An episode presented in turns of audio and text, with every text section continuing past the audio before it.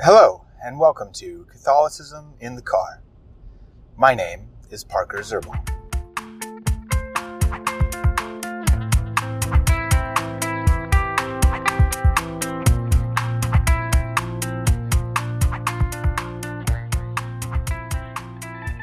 I listened to an audiobook today, uh, and it was the audiobook of Aristotle's Politics, which was uh, quite fascinating. I also listened to part of his De Anima. Um, this this is what I do when I'm at work. I listen to really nerdy things, either on philosophy or on uh, Catholicism. Uh, it just keeps my mind going. A lot of times, I'm either drafting up land surveys or writing legal descriptions for things. Usually, when I'm doing that, I can't listen to anything. But if I'm doing the more mundane drafting stuff, I can listen to stuff for quite a long time.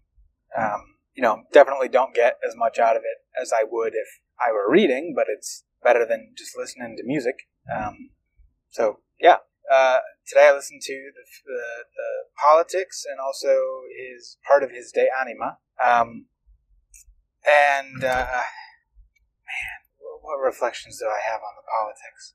It was fascinating, especially when he talks about uh, revolutions and the kind of the decay of the various types of of uh, governmental structures. Um, I really, I'm going to sound a bit uh, apocalyptic here, but I really see almost everything Aristotle talked about in the breakdown of a democracy, and also of um, in in the breakdown of like an oligarchy, um, because America is kind of both.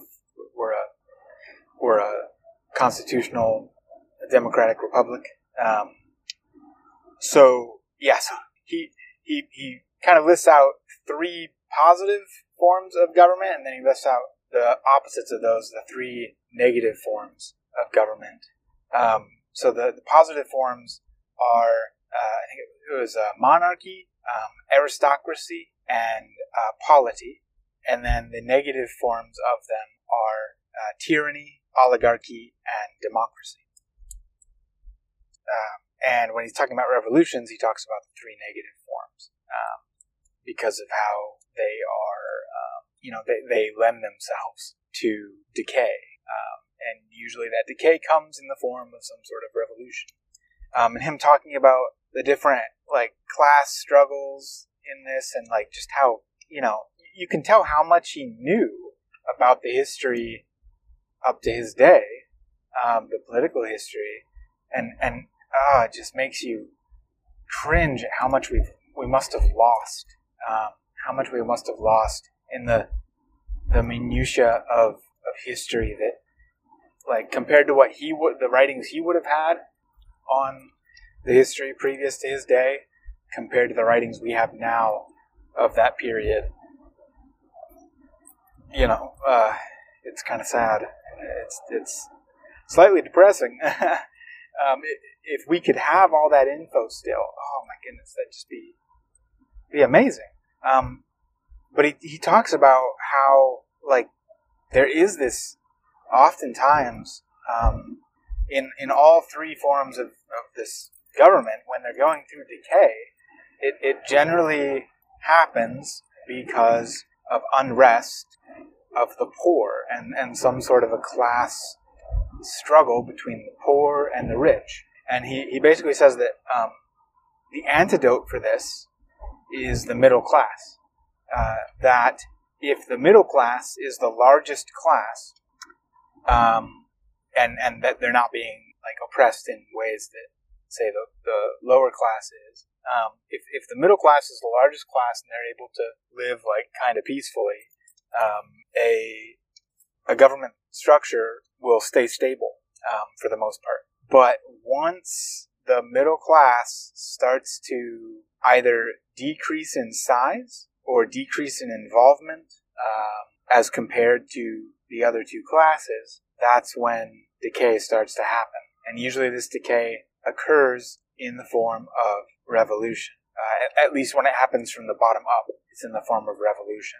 Um, and he basically says, uh, if it's so, if you have a tyranny and revolution happens, generally that tyranny will not be replaced by another one, but will be replaced by either an oligarchy or a democracy. Um, and, and in the way Aristotle's meaning this, democracy is not a good thing. Um, like pure democracy is not a good thing, and I think most people would agree with that. Um, to have a purely democratic state where everything is done based upon vote, um, it just it, it can't work. It's so completely inefficient. Um, and if you say you know 51% of people vote for one thing and 49% of people vote for another, you basically have half of the half of the population getting you know a bad rap, get, get it getting you know kind of it it's stuck to them. Um, then you have all the problems of in a democracy, like who actually is supposed to vote, uh, things of things of that nature. Who actually is supposed to supposed to vote, be able to actually participate in that democracy? Um,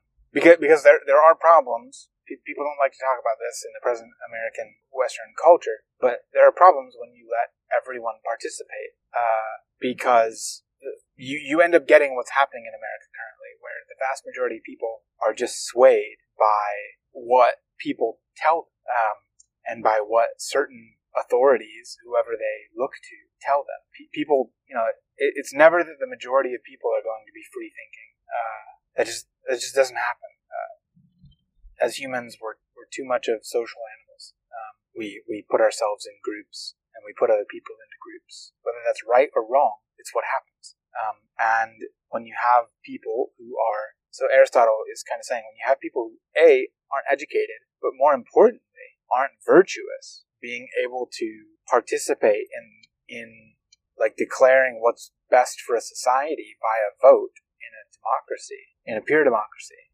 um, you, it, that just breeds disaster. Um, now, I think America, when it was set up, did a lot of really good things with uh, you know, having a having the three three branches of government and being a representative democracy, a, a republic, a democratic republic, where we elect certain people into office to create laws. We don't generally vote on specific laws. So so generally, educated people will be put into those legislative, executive, or judicial positions. Uh, although you know, just because they're educated doesn't mean that they're virtuous. Um, and and Aristotle acknowledges like it, it's going to be pretty rare that, or basically impossible that uh, that you're going to get like a whole bunch of virtuous people running running a state. Um, he also says like uh, it would also be extremely unlikely for there to be like the philosopher king, like what Plato talks about in his Republic as the ideal form of government. When a, a philosopher king, a just, virtuous philosopher king would rule, that would be the,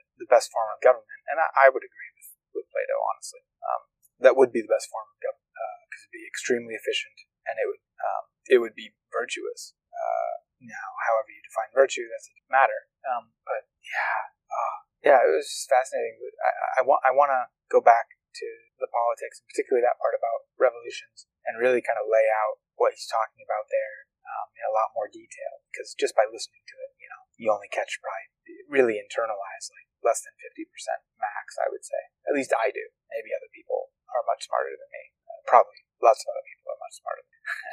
um, so, anyway, all right. Hope that helps. Thanks.